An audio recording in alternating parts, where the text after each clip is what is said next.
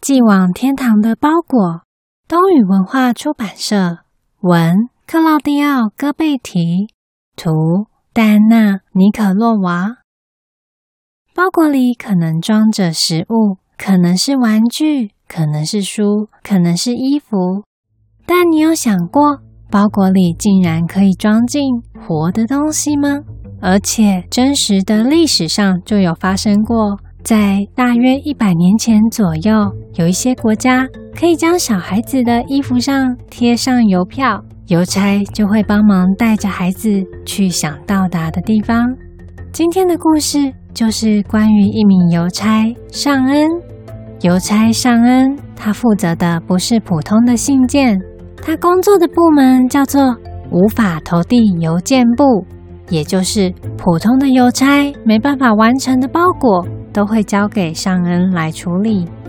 尚恩的制服是蓝色的衬衫、蓝色的工作裤与蓝色的帽子。出任务时，他还会围上一条红色的围巾。这条围巾是尚恩家里的传家之宝，是一条具有魔法的围巾，只有尚恩可以使用。只要围上它，就可以让尚恩去到任何想去的地方。尚恩梦想中的工作就是邮差，他的交通工具是一台脚踏车。脚踏车可以安安静静的，不会打扰夜里休息的人。脚踏车可以穿梭在任何巷弄，不受阻碍。脚踏车上的金色小喇叭，在尚恩完成任务时，还会发出响亮的音乐铃，代表着幸福的到来。尚恩平常都是在邮局的地下室工作，那里是全世界最安全的地方，因为要寄往全世界最重要地址的信件和包裹，都会在送到这个地下室后，依照目的地进行分类。在绘本里，你会看到这个地下室有个超大的输送带。上面传送着各式各样的信件与包裹，等着被分类。邮务处理中心就是一个每天都需要处理、分类上千上万份信件包裹的地方。你想想看哦，全世界各地的人，他们寄出的信件就会被收集到某一个地方，然后呢，再进行分类，由邮差送回所该寄达的位置。而这个地下室。分别还有几个特别的办公室，像是为了圣诞老人所成立的北极邮件部。每年十二月，这个单位的员工就会需要没日没夜的加班。另外，还有瓶中信邮件部，大概在几十年前的时候，曾经流行着把信放进瓶子里，丢进海里面，瓶子顺着海水漂流。然后就会看谁能收到信。不过啊，现在讲求环保，可不能再随便把信和瓶子丢到海里去。所以瓶中信邮件部已经几乎不再有信件出现了。最后就是尚恩工作的部门——无法投递邮件部。只要是邮件或包裹上标示的收件地址不太可能到达，就会被送到这里。因为无法成功寄出，所以大部分最后都会退还给寄件人。我们会称呼寄出信件的人叫做寄件人，收到信件的人叫做收件人。可是当尚恩来到这里之后，他已经靠着他的魔法围巾还有脚踏车，成功投递过三封信给月球上的人。收件人大概是嫦娥、玉兔与吴刚。还有，他成功送了一个包裹给传奇黄金国的守门人。传说啊，南美洲有个黄金国里的湖泊满是黄金，目前还没有人找到呢。他还送了一封电报，送到失落的亚特兰提斯，那个在古希腊哲学家柏拉图的著作里提到的城市。亚特兰提斯，它应该是一块被海洋包围着的陆地，但后来再也没有人找得到亚特兰提斯的位置。人们猜测，也许是已经沉没到海底了。尚恩靠着他的魔法围巾，竟然也顺利完成了这个任务。不过，最艰难的才要到来，一天早上，尚恩发现一个即将改变他人生的包裹。那是一个中等尺寸、抱起来有点重的箱子，将近有二十公斤。寄件人写着詹姆斯·强森，住在伦敦商业街二十六号。而收件地址呢，确实是一个不可能送达的地址，上面写着“在天堂的爸爸收”。四方形的纸箱包裹，箱子外还贴满着易碎品，小心轻放，勿压勿摔，这里朝上，保持干燥。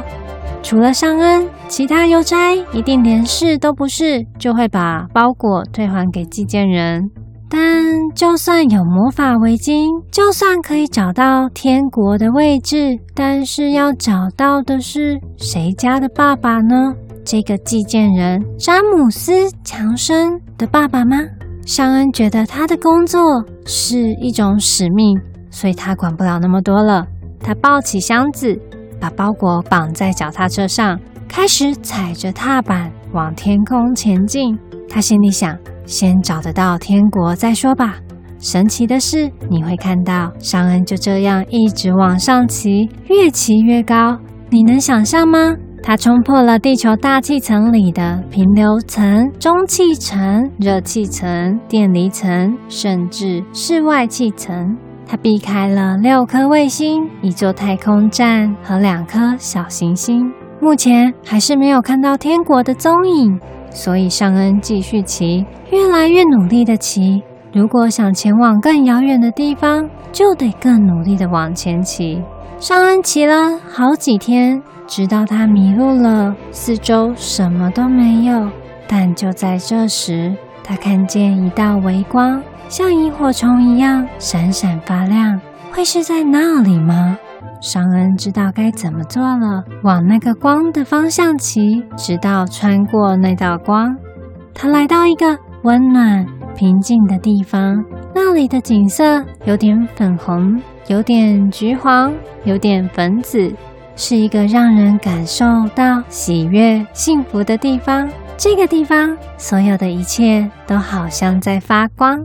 这里有好多人，有吉他手，有舞蹈家，有画家，也有正在享受美食的人，正在悠闲做日光浴的人，旅行的人。尚恩四处询问，要去哪里才可以找得到住在伦敦商业街二十六号的詹姆斯·强森的爸爸呢？这个时候，有一位善心的女士走进尚恩，尚恩觉得她好亲切，很像小时候照顾自己的那位玻璃婶婶。这位女士说：“想要在天堂找到人，就得发自内心的许愿。”尚恩听了，他试着许愿，试了又试。但什么事也没发生。他实在不想再努力的骑了这么久之后，却没有办法完成任务。他已经找到天堂的位置，现在只需要弄清楚怎么找到收件人。尚恩，他再次检查包裹，想要寻找线索。就在这个时候，包裹竟然发出一个声音：“我们现在在天堂了，对不对？”尚恩吓坏了！天哪，这是怎么回事？一个头突然从箱子里冒出来，问：“我妈妈说，只要我想爸爸时，可以写信给邮局，请邮局帮我寄到天堂。但是我想见到爸爸，如果邮局可以把我的信寄到，那应该也可以把我寄到吧？”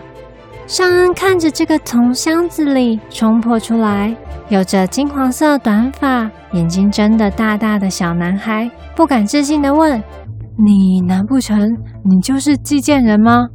那个住在伦敦商业街二十六号的詹姆斯·强森吗？但是你不能在这里啊！这趟运送是不合规定的，我们必须回去。”不要啊！拜托，我只是想再见爸爸一次。我真的很想再见到他。我想爸爸，就像那位女士说的，只要用心许愿。就在小男孩说着这些话的时候，爸爸忽然凭空出现了一个男人，跟小男孩一样，有着金黄色的头发。爸爸说着的话语，似乎只有詹姆斯听得懂。也许这是心电感应。爸爸，我太想你了。爸爸，天堂真的是个好神奇的地方，所有的东西都柔软又毛茸茸的。詹姆斯跟着爸爸到处走，他发现了许多惊喜。爸爸，你说这里的食物很美味吗？哎，在这里都不需要睡觉吗？原来住在这里的居民都很善良呀，动物也会跟你聊天，所以你说你一点都不寂寞吗？但是爸爸，我好寂寞。哦，这里怎么有一个超大的望远镜？真的吗？透过望远镜就能知道地球上发生什么事？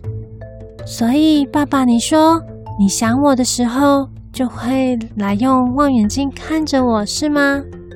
邮差尚恩牵着脚踏车走向了这对父子，拿着那个他再来天堂的空纸箱。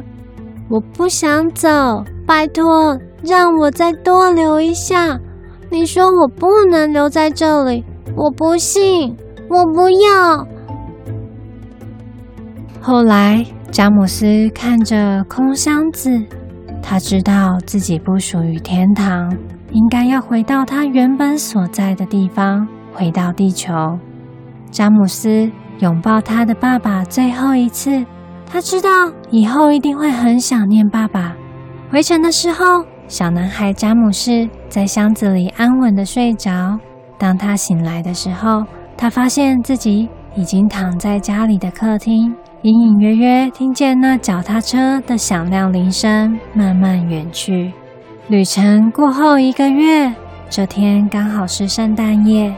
詹姆斯听见了敲门声，会是谁呢？惊喜就在绘本故事里，是谁又来实现愿望了吗？故事说完啦。节目最后，抹茶老师又出了三个问题。第一个问题，你有什么心愿想要实现呢？第二个问题，除了自己的心愿，小朋友记得问看看爸爸妈妈，他们有没有什么特别的心愿吗？第三个问题，如果要寄信、寄包裹，知道要去哪里寄吗？邮局、便利商店，还是有其他的方法吗？也可以试着写信寄给远方的朋友和家人哦。绘本无极限，我们下次见。